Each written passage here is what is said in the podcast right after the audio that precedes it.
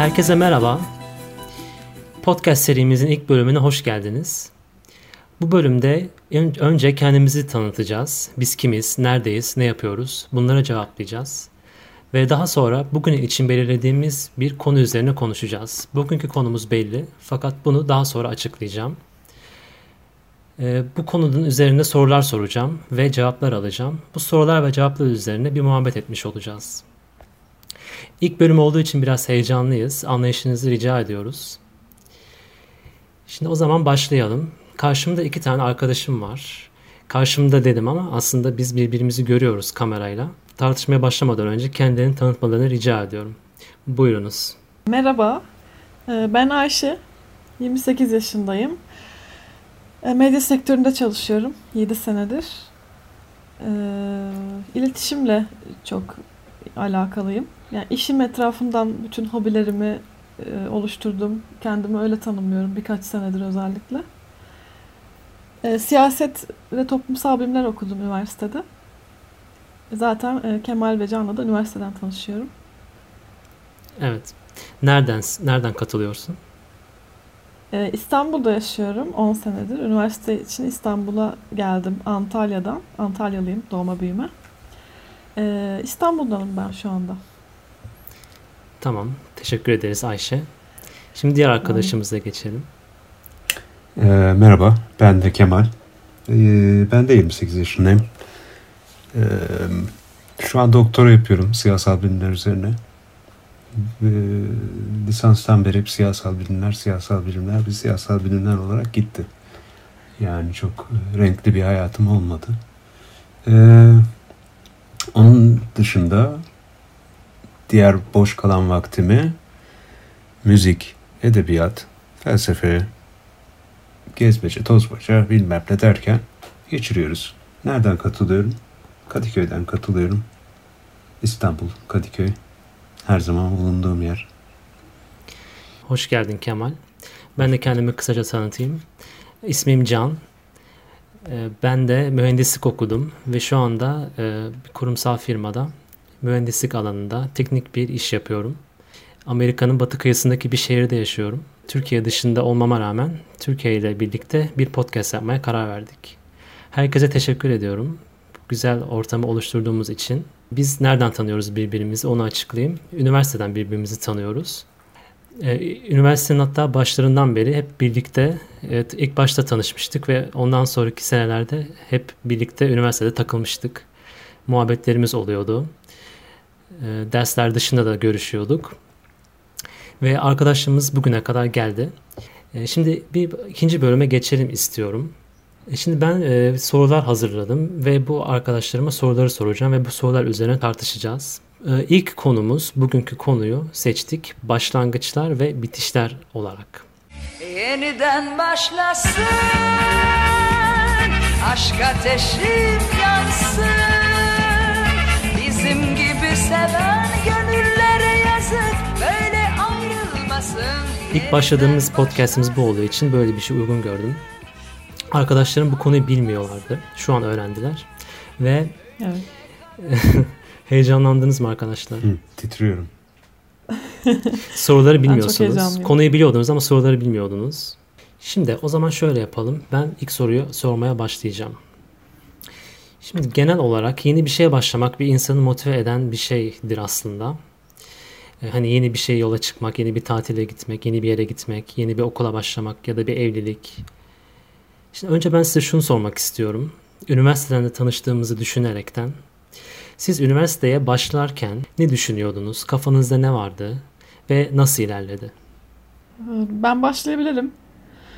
Özellikle galiba ikinizin arasında başka bir şehirden gelip üniversiteye başlayan ben varım. E, o yüzden benim için yani daha iyi ya da daha yoğun bir deneyimdir iddiasında değilim ama baş, bir şeye başladığımı çok hissediyordum o zamanlarda. Ee, özel okulda okumadım liseyi. Özel bir üniversiteye başlıyordum. Biraz böyle anne ailemi e, tatmin etme stresi içindeydim. O yüzden e, böyle kafamda kurduğum planlar hep böyle çok başarılı bir öğrenci olacağım. Hatta kendimi biraz fazla kısıtlayıp işte e, hiç arkadaşım olmayacak sadece derslere gidip geleceğim gibi böyle biraz e, şey bir e, katı bir tavırla başlamıştım üniversiteye. Ama tabii ki çok fazla şey değişti. Zaten üniversiteye başlamak e, benim şu anki hayatımı oluşturan şey oldu. O yüzden benim için çok büyük bir başlangıçtı. Peki kafanda ne Öyle. vardı? Hani genel olarak çok eğleneceğim, çok şey öğreneceğim, çok başarılı olacağım. Çok şey öğreneceğim vardı ve çok başarılı olacağım vardı. Yani bu kadar iyi bir üniversiteye başlıyorsam ve hani işte ailemi bu kadar yük altına sokuyorsam gibi öyle bir psikolojideydim çünkü. E, çok çok başarılı olmalıyım gibi bir şey vardı ve aklımda mühendislik okuyup e, elektronik mühendisliği okuyup toplum tarafından çok inanılmaz kabul edilen biri olacağıma dair bir düşüncem vardı. Fakat daha sonra başka bir alan seçtin kendine.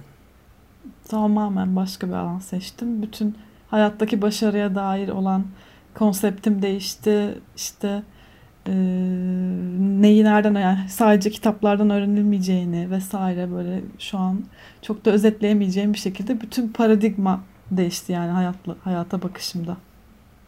Peki kafandaki gibi ilerledi mi üniversite hayatın?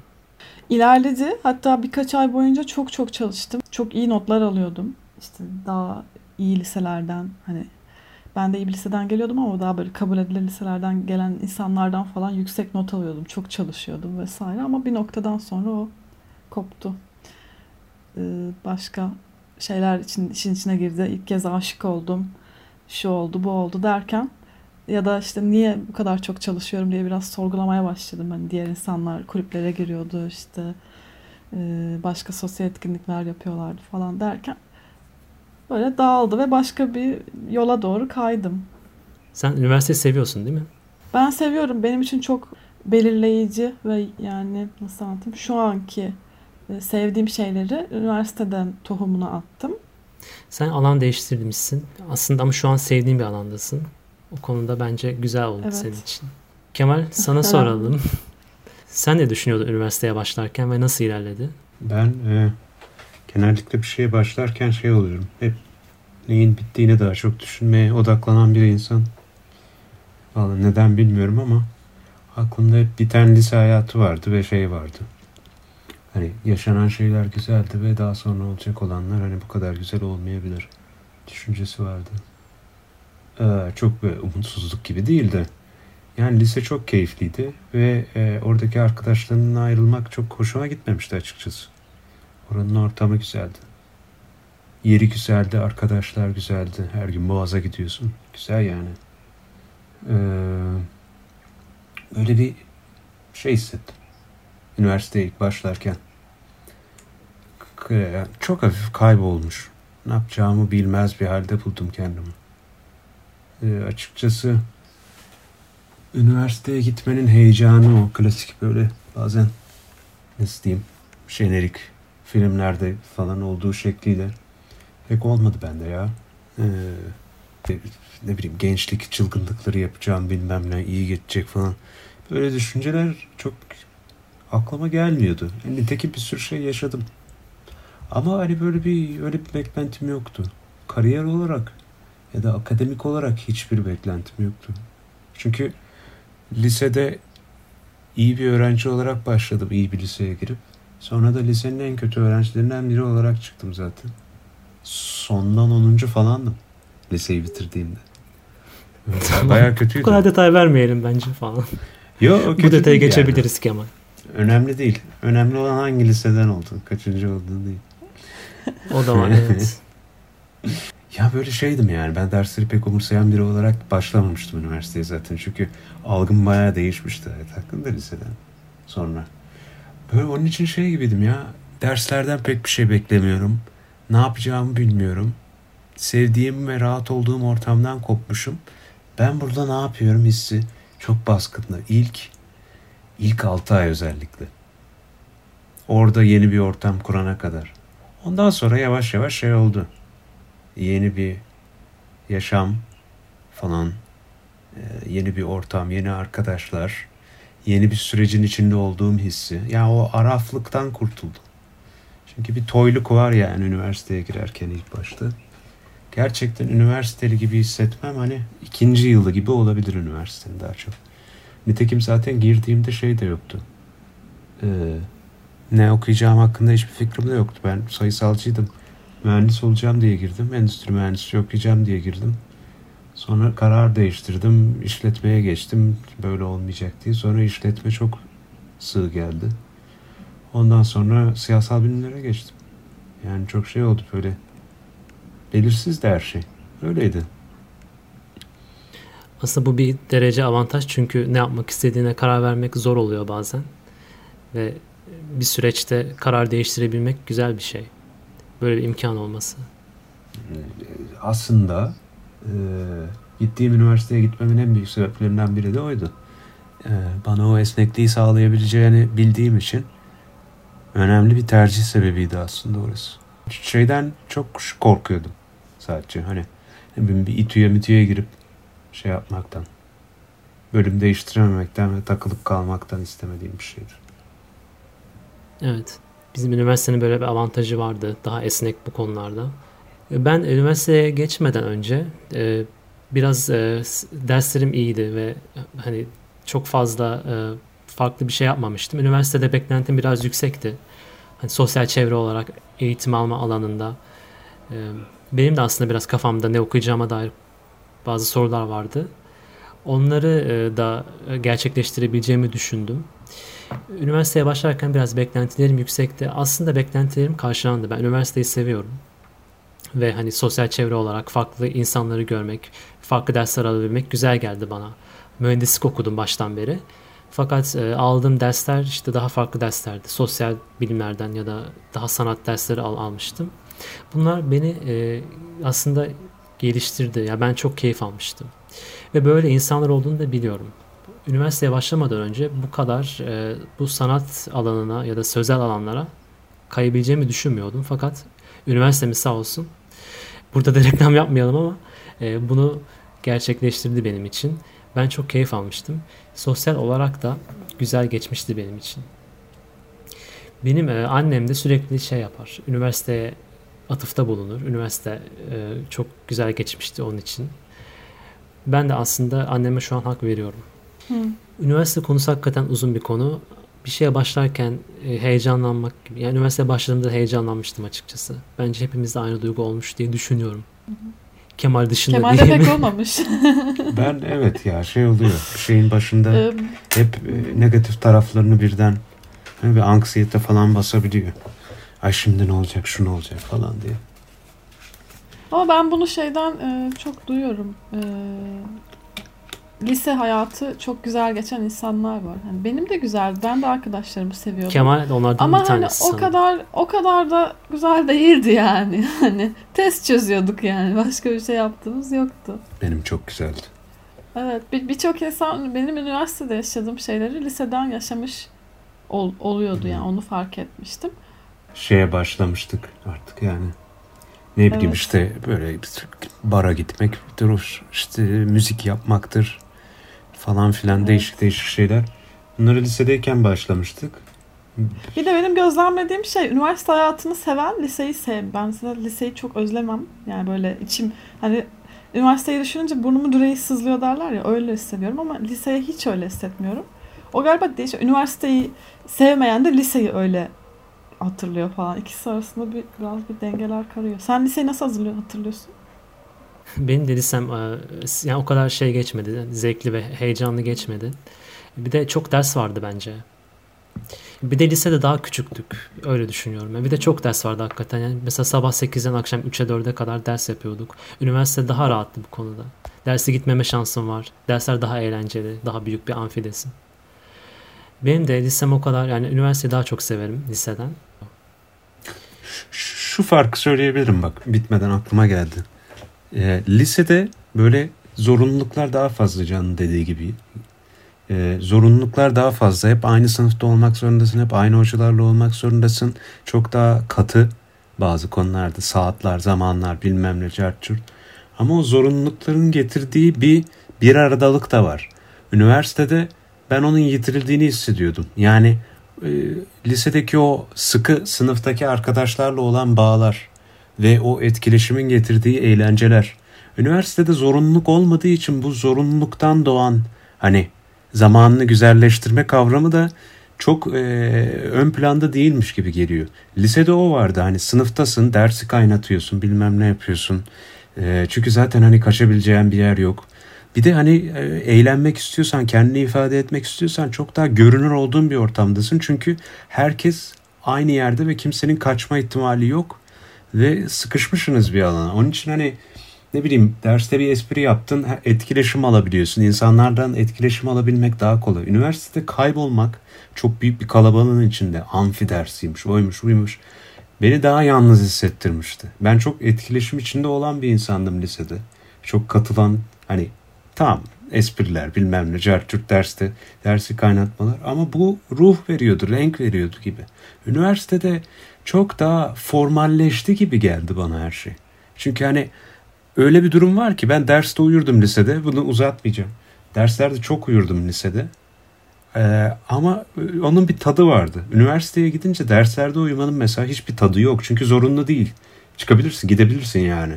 Hani çok bir önemi yok. Yani ki hani derslerde uyuman garip de kaçıyor, eğreti kaçıyor. Çünkü zorunda değilsin. Git. Niye orada duruyorsun? Gibi bir durum söz konusu. Evet öyle muhabbet vardı hakikaten üniversitede. Niye gelmiş muhabbet?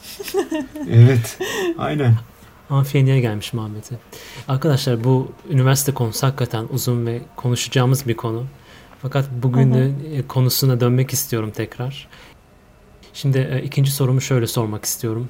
Orhan Pamuk'un ünlü bir sözü var biliyorsunuz biraz e, bilindik bir söz. Bir gün bir kitap okudum ve bütün hayatım değişti.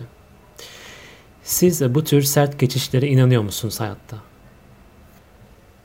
Hmm. Ya çok böyle gereksiz zekice bir daha cevap vermek istemem soruya. Verilebilir çünkü gibi geldi. Sadece mesela kitap üzerinden düşünsem bile bir kitap okudum ve hayatım değişti mi diye sorsaydım böyle bir kitap var mı deseydim muhtemelen evet derdim. Değişebiliyor ya. Yani mümkün. Ee, Kitap dışında da olabilir. Yeni biriyle Hayır, tanışmak, yeni bir şey yapmak. Seyahate çıktım değiştim. Tabii ki ya. Öyle.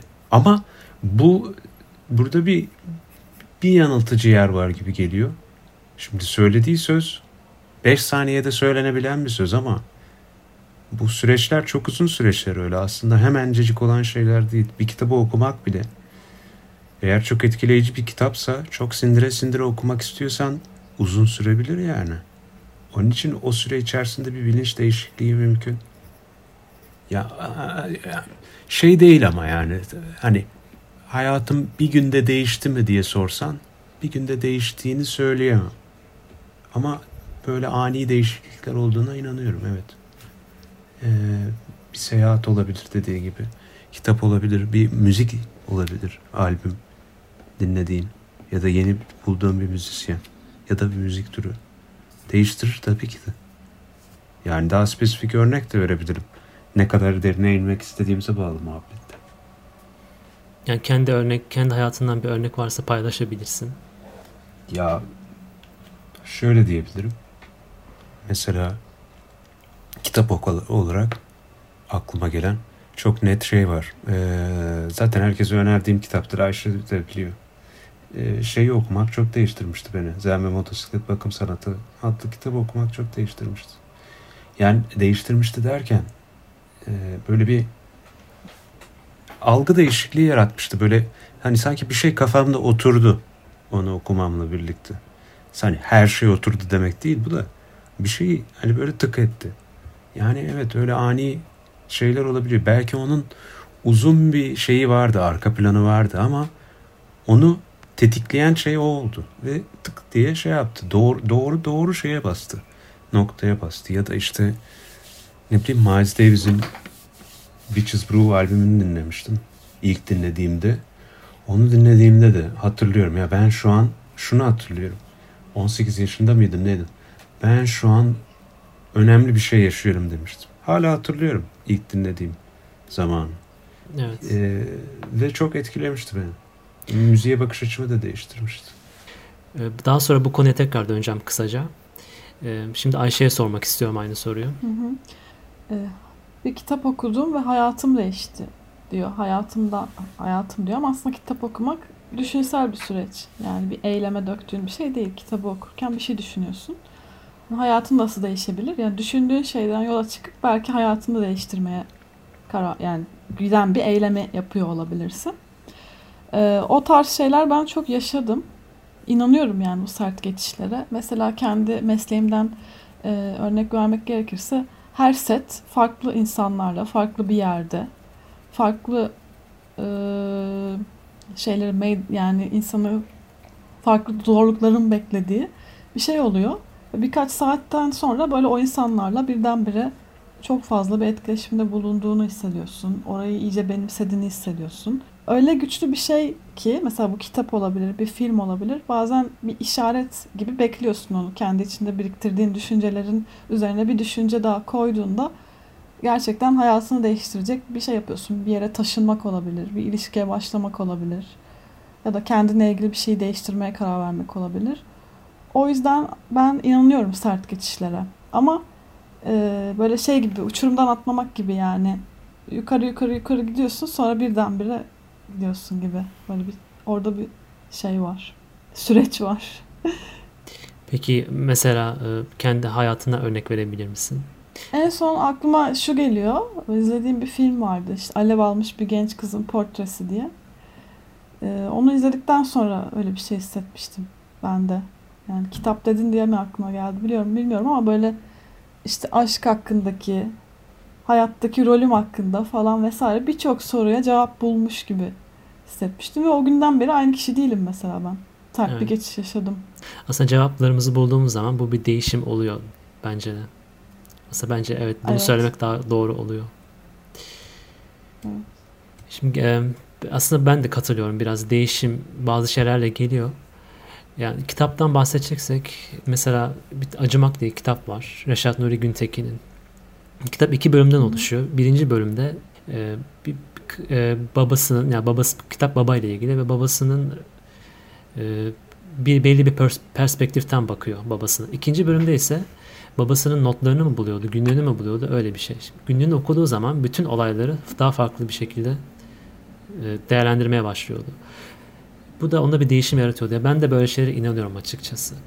Ya öte yandan ben insanlara da inanırım. Bazı insanlar hayatımızı değiştiriyor ve ön yargımızı kırıyor. Buna da inanıyorum. Ya aslında bu tür sert geçişlere inanıyorum. Fakat belki de bizim kendi e, hayatımızdaki değişim o kadar kolay olmuyor. Düşüncemiz kırılabilir ama belki de kendi hayatımızdaki değişim o kadar kolay olmuyor ya da o kadar hızlı olmuyor diye düşünüyorum. Şimdi bazı başlangıçtan başlangıca geçtiğimiz zaman aslında fiziksel olarak düşündüğümüz zaman insan yorgunluğunu atmak için dinlenebilir. Fakat şunu merak ediyorum. Yeni bir şeyden yeni bir şey başladığımız zaman arada dinlenme periyodumuz olması lazım mı? Bunun nasıl olması lazım? Bu konuda herhangi bir fikriniz, yorumunuz var mı? Yani aklıma bir şey geliyor. Direkt sinemadan bu sıralar sinema düşündüğüm için hep hani bazı yönetmenler mesela 3-4 senede bir film çekiyor ve çektiği filmden sonra hani böyle eh işte bana sormayın artık film falan istemiyorum lanet olsun falan gibi bir moda girip böyle yükselmesini bekliyorlar. Tekrar motivasyonlarının ve ilhamlarının. Bazısıysa her sene yani işte otomatik işte Woody Allen gibi falan artık o kadar çekmiyor ama sürekli bir film, şey üretim içerisinde. Çok göre, göreceli olduğunu düşünüyorum. Yani insanın e, çalışma disipliniyle bağlantılı olduğunu düşünüyorum. Evet. E, ben ben biraz daha ilk anlattığım yönetmenlere yakın olduğum için böyle iç içgüdülerimle hareket edip onu böyle bıkana kadar yapıp sonra ondan büyük bir yorgunluk ve tükenmişlikle çıktığım için ben her zaman ara vermek benim için e, kafamı toparlamak demek. Ya bence de e, durumdan duruma göre değişir bu. Yani çok hevesle yeni bir işe başladıysak hemen yapmak isteyebiliriz. Ama genel olarak kötü bir şey bitirdikten sonra yeni bir şeye başladığımız zaman ara vermek isteyebiliriz. Ama bu değerin örneği ilgimi çekti. Çünkü kendisi e, her sene evet film çok film çekiyor. Yani bu şeyi nasıl buluyor evet. acaba? Yetenek mi acaba? Evet. Bence sistemlerini oturtuyorlar yani. Kafamda bir şey var. Yani bilgi veriyor gibi anlatmayayım ama e, çalışma stiline dair kafamda bir kendi kurduğum bir fantezi var. Yani bunu zaten e, fikirleri ve e, filmleri ham bir şekilde duruyor yani bir yerde. E, sadece bir işçilik gerekiyor. Onları alıp birleştirip işte mekanı arayıp oyuncularla konuşup vesaire gibi. Aslında ben ekibinin yaptığını düşünüyorum birçok işi. Aslında olabilir evet. Önceden her şeyi planlamıştır. Ondan sonra onları Evet. gerçekleştiriyor. Bu da güzel bir şey. Güzel tabii yani üretim biçimine bağlı ama Woody Allen'ın hiçbir zaman mesela e, çok çok ondan hiç beklenmeyen bir tarzda bir şey yaptığını ben görmedim. İşte en büyük Evet. sorun o. Yani formül gibi film oluyor bir saatten sonra. Evet. Yine güzel oluyor. Yine bir kalitesi oluyor. Ama ben mesela şeye daha çok çekiliyorum. Yani mesela e, birdenbire e, hep işte işçi sınıfı filmleri yaparken birdenbire bir tarihsel drama çeken bir kostümlü falan. Hani normal insanlardan bahsederken birdenbire böyle bir canlı değiştiren yönetmenleri aslında biraz büyüleyici geliyor bana. Nasıl yaptıklarını Ken tahmin Loach edemiyorum gibi mi? çünkü. E, Ken Loach değil, Mike Lee gibi evet. Ha, Mike Lee miydi o gittiğimiz film? Peter'lı evet anladım. Peter'lı. Birlikte gitmiştik. Allah Allah. Biraz da para kazanmak ya. için. Biraz para kazanmak için yapıyor olabilir. O E, boyutu da var tabii. Tabii ki. Kemal senin bu konuyla ilgili bir fikrin var mı? Ya ben de çok farklı düşünmüyorum yani. Hani şart değil bence ya. Ee, ara vermek. Bence ara vermek bazen daha sağlıksız olabiliyor bir de. Çünkü eğer çok yoğun bir süreçten çıktıysan kendini salarsan e, çok büyük bir boşluk duygusuna kapılman mümkün. Bu da çok şey bir şey. Sağlıksız bir şey. Ee, insanın her zaman bir şey bittikten sonra yapacak bir sonraki şeyi onun bekliyor olması lazım. Ha diyorsan ki o zaten beklerken hani şöyle bir nefesleneyim kenarda olabilir. Ee, ama en azından bir sonraki yapacağım şey hazır olmadan herhangi bir boşluğun içine düşmek bence çok korkunç bir şey. Yani Evet, onu ben de düşündüm. Soruları hazırlarken ya da bu konuyla ilgili düşünürken ben de düşündüm. Belirsizlik varsa bir şeye başlamak istemiyorsun ya da bir şeyi bitirmek istemiyorsun gibi geliyor bana. Ama belirsizlikten önümde bir şey varsa başlamak her zaman daha e, olası oluyor. Evet ya da mezun olurkenki stres. O çok kötü ya. O da kötü. Evet bunlar aslında benzer şeyler. Ama üniversiteye başlamak da güzel. Hepsinin belki ortak bir hepsini oluşturduğu bir şey vardır. Bir bütünlük vardır. Hmm. Şimdi arkadaşlar e, fazla şey yapmak istemiyorum. Birkaç soru daha soracağım. Fakat bu sorular diğer sorulardan daha farklı. Süreyi de çok fazla uzatmak istemiyorum. Hı hı. E, Şimdi e, bu aslında son bölüm gibi olacak. Bu sorulardan sonra tamamlayacağız.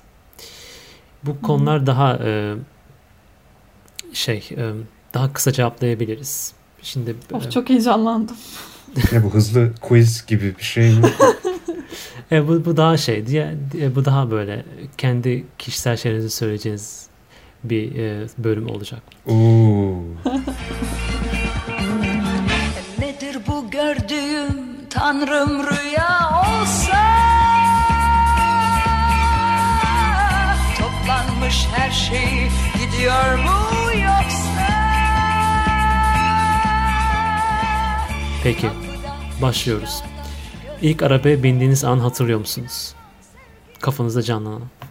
Evet hatırlıyorum. Şehirler arası otobüstü. Ee, Ankara, Antalya'dan Bodrum'a gidiyorduk. Otobüs, şeyler arası otobüs. Peki. Evet. Kemal sen hatırlıyor musun? Aa, arabayı hatırlamıyorum. Ama arabaya bindiğimi hatırlıyorum. Rengini ya da için, içini mi hatırlıyorsun? Nerede olduğumu hatırlıyorum. Arabayla nereden geçtiğimi hatırlıyorum. Peki. O kadar. Hangi araba olduğunu hatırlamıyorsun. Hı hı. Ama eee,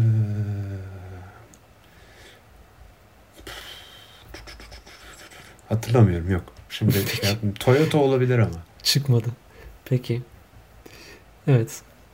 Ee, ben de ilk araba bizim de Renault'du. Yani çocukluğumdaki kullanılan araba ilk hatırladığım Renault araba. Ee, böyle küçük Renault'lar vardı ya o. İlk hatırladığım araba oydu. 90'ların hani daha çok gördüğümüz 90'lara ait bir araba vardı. O. Onu onu soruyorsan şimdi benim annemin de ilk arabası hatchback Renault Megane'dı beyaz. Hmm. O 90'ların klasik Renault küçük arabaları. Sanırım aynısı. Clio muydu, Megane Ama- mıydı seninki? Bilmiyorum. Broadway olabilir. Ama hatchback değildi. Ha. Okey. Ya benim işte hatırladığım evet bizim arabamız. Ama yani ilk o arabayı hatırlıyorum. Ayşe'ninki otobüsmüş. Benim aslında biraz komiğime geldi gitti. Evet ben otobüsün markasını hatırlamıyorum. Icarus'tur muhtemelen. Icarus. Icarus otobüsleri biliyor musun? Hiç tanıdık gelmiyor. Yok sadece böyle o otobüsün yüksekliğini hatırlıyorum. Macaristan. Macaristan üretimi. Komünist? Macaristan'dan alıyorduk otobüsleri zamanında. 90'lardaki o eski otobüsler. Olabilir. Ben de zaten 90'larda bahsediyorum. Peki. İkinci soruya geçiyorum arkadaşlar. Evet. İlk yediğiniz tatlıyı soruyorum. Hafızanızı çalıştırın. İlk yediğimi hatırladığım tatlı. Evet. Ben Üzüm böyle bir ya benim. yok. Üzüm. Üzüm tatlı mı? Üzüm meyve ya. Ama yani tatlı tat olarak üzümü hatırlıyorum. Çünkü annem böyle tas yapardı. İçine böyle üzümleri tane tane koyardı yani şeyle değil. e, salkım halinde değil tane tane koyardı. Onu hatırladım. Ee, herhalde şu şeyler ya polo şekerleri hatırlıyorum ben çok. Naneli şeker Aa, vardı ya. evet. O olabilir. Ha yok yok şey ya şeker bayramındaki şekerleri hatırlıyorum direkt ya. Böyle olur ya Evet. bir şeyin içinde. Evet. Kemal sen? Ben çok çok zayıfım bu konuda çünkü tatlı yemediğimi hatırlamıyorum. Yani bir sorun var. Ezelden beri yiyorum diyorsun. Evet şey değil. e, hangisinin ilk olduğu hakkında hiçbir fikrim yok. Kendimi geçmişte düşününce hep tatlı yerken düşünüyorum. Peki şu an sana tatlı dediğim zaman ne aklına geldi? Böyle geçmişte en çok yediğin tatlı. Çocukken. Geçmişte en çok yediğim tatlı çocukken. Uf. Muhallebi Türkiye'de çok yerdim. Kurabiye çok yerdim. Üzümlü kurabiyeler. Muhallebi. Onun dışında cheesecake çok severdim. Onu 90'larda hatırlıyorum. cheesecake diyorsun. Evet vardı. Peki. Vardı. Aynen. Bayılırdım ya. Çok güzeldi. Cheesecake çok severdim. Turta çok severim. Kremalı şeyler. Güzel Aa, bir anlatırım. çocukluk geçirmişsin. Evet bayağı şişmandım çocukken. Benim de bu arada muhallebiydi. Anaokulunda yediğim muhallebi. Orada yani beslenme saatinden sonra bazen galiba e, tatlı veriyorlardı ve muhallebiyi hatırlıyorum. Öyle bir görüntü var kafamda. Çikolatalıydı hatta. Oo, Peki. Üstünden. Öteki soruya geçiyorum. İlk okuduğunuz kitap. Kurgu kitap. Ders kitabı değil yani. Bir eşeğin hatıraları. Bir kimin? Çok net hatırlıyorum. Bir eşeğin hatıraları. Oo. Evet. Ne zaman Çocuk okumuştun? kitabı gibi bir şeydi. Ya şeyde bulmuştum. Anneannemlerin evinde kütüphanede bulmuştum. Yeşil kaplı bir kit- kitaptı. Başlamıştım. Bayağı eşeğin ağzından anlatıyor işte. Bugün şöyle bir yerde bağlı kaldım. Şunları şunları yedim falan. Bir arkadaşı eşek var onu anlatıyor falan. Bayağı kalın ve şey bir kitaptı. Edebi bir kitaptı. İlkokulda mıydın? Ee, okumayı Evet. öğrendikten hemen sonraydı. Birinci sınıfta. Evet, İlkokul yazı falan gibi olabilir. Evet. Yani Kemal birinci senin? sınıf yazı. Ayşe. Ya ben Kemal. evet buydu galiba ya. Yok Araştırdın bu değildi mı? de aklıma gelen aklıma gelen ilk kitap şey oldu. Küçük Karabalık oldu ya. Aa, Aa, Evet. Neden bilmiyorum. ünlü kitap. Ha, aynen. Okudun yani. Onu okudum Çocuk- da ilkokulda kaçta okuduğumu hatırlamıyorum ama bayağı erken okuduğum kitaplardan biri olduğunu hatırlıyorum. Demek ki bu. Yani vardır belki ondan Vardır, önce de evet. ama hatırladığım bu. Evet. Benim içinde Masal Masal içinde diye bir kitap vardı. O. Yazarını hatırlamıyorum şu anda ama aslında bayağı şey bir kitap. Böyle masanın içinde masal anlatıyor. Biraz kurgusal olarak hani derinlik, Inception gibi. Ee, o kadar şey değildir tabii de. Hatırlıyorum beğenmiştim ben. İlk okuduğum kitap oydu. Daha sonra ortaokulda başka kitaplar okumuştum. Peki ikinci soru, diğer soruya geçeceğim. İlk yakın arkadaşınız kimdir? Kemal senle başlayalım. Benim ilk yakın arkadaşım. Ya hatırlıyor annemin, musun? e, Hatırlıyorum. Annemin en yakın arkadaşının kızıydı. Ayşe senin? Ee, Benim ilk yakın arkadaşım e, ilkokul birinci sınıfta e, ilk tanıştığım insanlardan biriydi. Hala haberleştiğim Ceren isimli bir kız arkadaştı. Evet, ilkokul bir arkadaşlığı. Evet. Benim de ilkokul bu arada. Aslında onu ort- anaokulda da vardı ama e, böyle hani ilk ilkokul aklıma geliyor. Benim de ikinci sınıftayken yakın bir arkadaşım vardı. Aklıma o geldi. Ama benim o anaokulda da arkadaşlıklarım vardı hatırlıyorum. Gerçi şeyde de vardı. Oturduğumuz yerde de vardı. Ama böyle ilk yakın arkadaş evet ilkokul 2. Peki son olarak şunu sormak istiyorum. İlk bunalımınız ne zamandı? Biraz bilindik bir soru ama yani tahmin edebiliyoruz biraz ama soralım gene de. Böyle ilk sıkıldığınız, bunaldığınız zaman ne zamandı?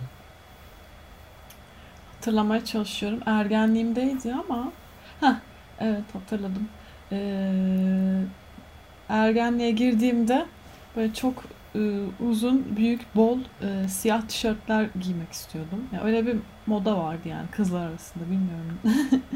yani böyle e, böyle şey büyük şimdi Billie Eilish giyiyor ya öyle büyük ayakkabılar ve çok bol tişörtler falan Bodrum'daki okulda öyle bir hava vardı ve e, bu, bu tişörtlere bir türlü ulaşamıyordum ya. Annem beğenmiyordu bunları. Babam Siyah falan. mı? Evet. Gotik. belki- evet Aslında yani evet. bir türlü istediğim gibi gi- giyinemiyordum. Ee, ve bir türlü tarzımı bulamıyormuş gibi hissediyordum. Yani kendimi ifade edemiyormuş gibi hissediyordum. Ve onun üzerinden babamla büyük bir tartışmaya girmiştik.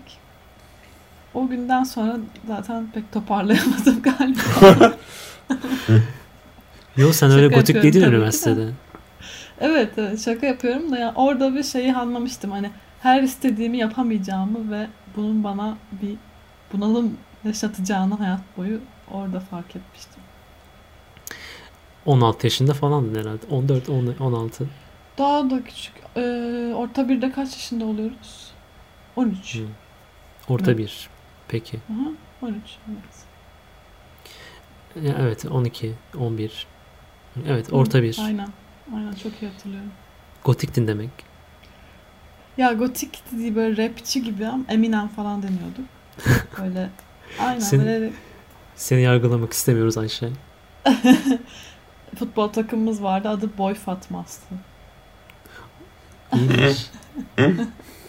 Geçmişteki öyle güzel şeyler Evet. çıktı.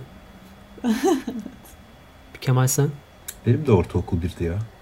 Muhtemelen. Enteresan bir şekilde. Sebep e, neydi? Sebep çok şeydi aslında netti. Ben 5. sınıfta Londra'daydım. Orada okudum. İlkokul 5'i.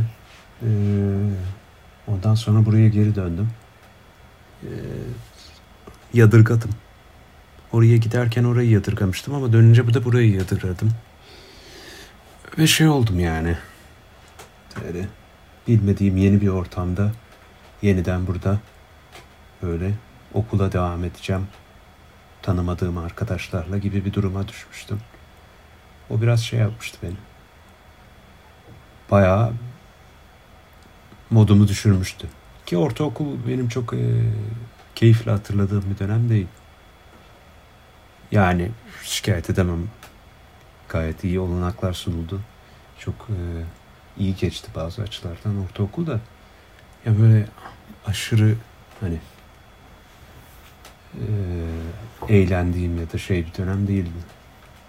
Öyle kendi şeyinde bir dönemdi ama 6. sınıfta yani orta birde Türkiye'ye dönüşle birlikte böyle bir duvara toslamıştık.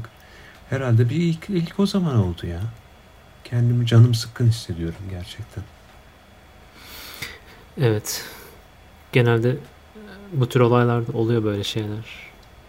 Aslında bunu konuşabiliriz daha sonra. Olur. Peki İngilizce, Türkçe sıkıntın oldu mu? Yok. O kadar olmadı. Yani bir yıl çok şey yapmıyor. Köreltmiyor Türkçeyi. Ama ortamı yadırgadım. Peki Çünkü şöyle diyebilirim. Ben gitmeden önce çok yaramaz biriydim. Hı. İngiltere'ye gittim. Orada da bayağı haylaz biriydim. Ama İngiltere'deki eğitim sistemi Türkiye'den çok farklı. Gerçekten. Yani Türkiye daha hani böyle sert bir falan gibi bir milletiz falan gibi bir imaj var ama İngiltere'deki eğitim sistemi çok daha disiplinliydi. Ben buraya döndüğümde öyle bir dönüşüm geçirmişim ki 5. sınıf içerisinde buraya döndüğümde süt dökmüş kedi gibiydim ben. Hiç yani böyle hani şey kalmıştım böyle neden ona biraz nerd gibi kalmıştım.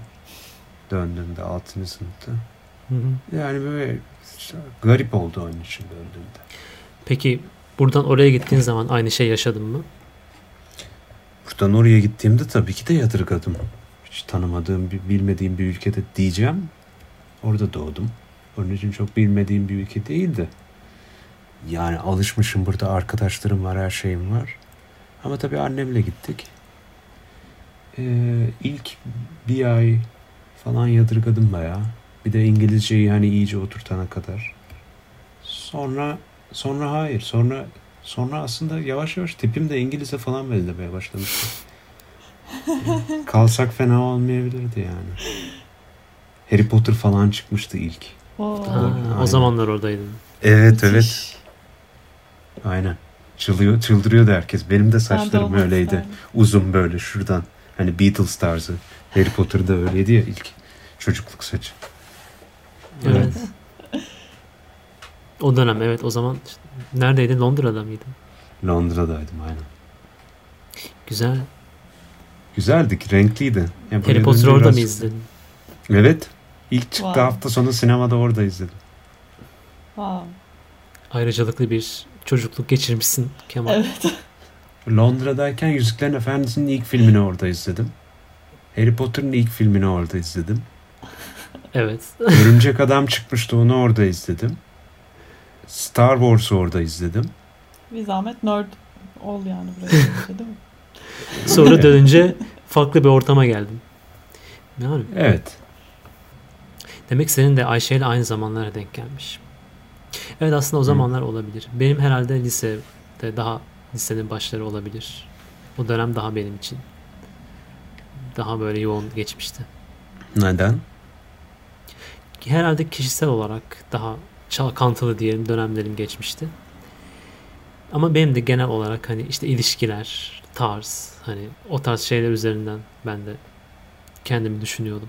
Bu soruya cevap verdikten sonra Daha da hızlanıyoruz falan demeni. Tek bir kelimeyle 10 saniyede cevap. bir cevap. yok. Benim soracağım sorular sonuna geldik arkadaşlar. Bugün bu konuları ve soruları sormak istedim. Biraz acemiliğimiz vardı ilerleyen zamanlarda bu acemiliği atacağımızı düşünüyorum. Şimdi haftaya tekrar ya da bir sonraki bölümde tekrar başka bir şey yapabiliriz. Ee, başka bir konsepte de geçebiliriz. Bunu kararlaştıracağız. Teşekkür ediyorum. Herkes kendine iyi baksın. Bir sonraki bölüm görüşürüz. Hoşçakalın. Hoşçakalın. Bay bay. Şükür hayattasın.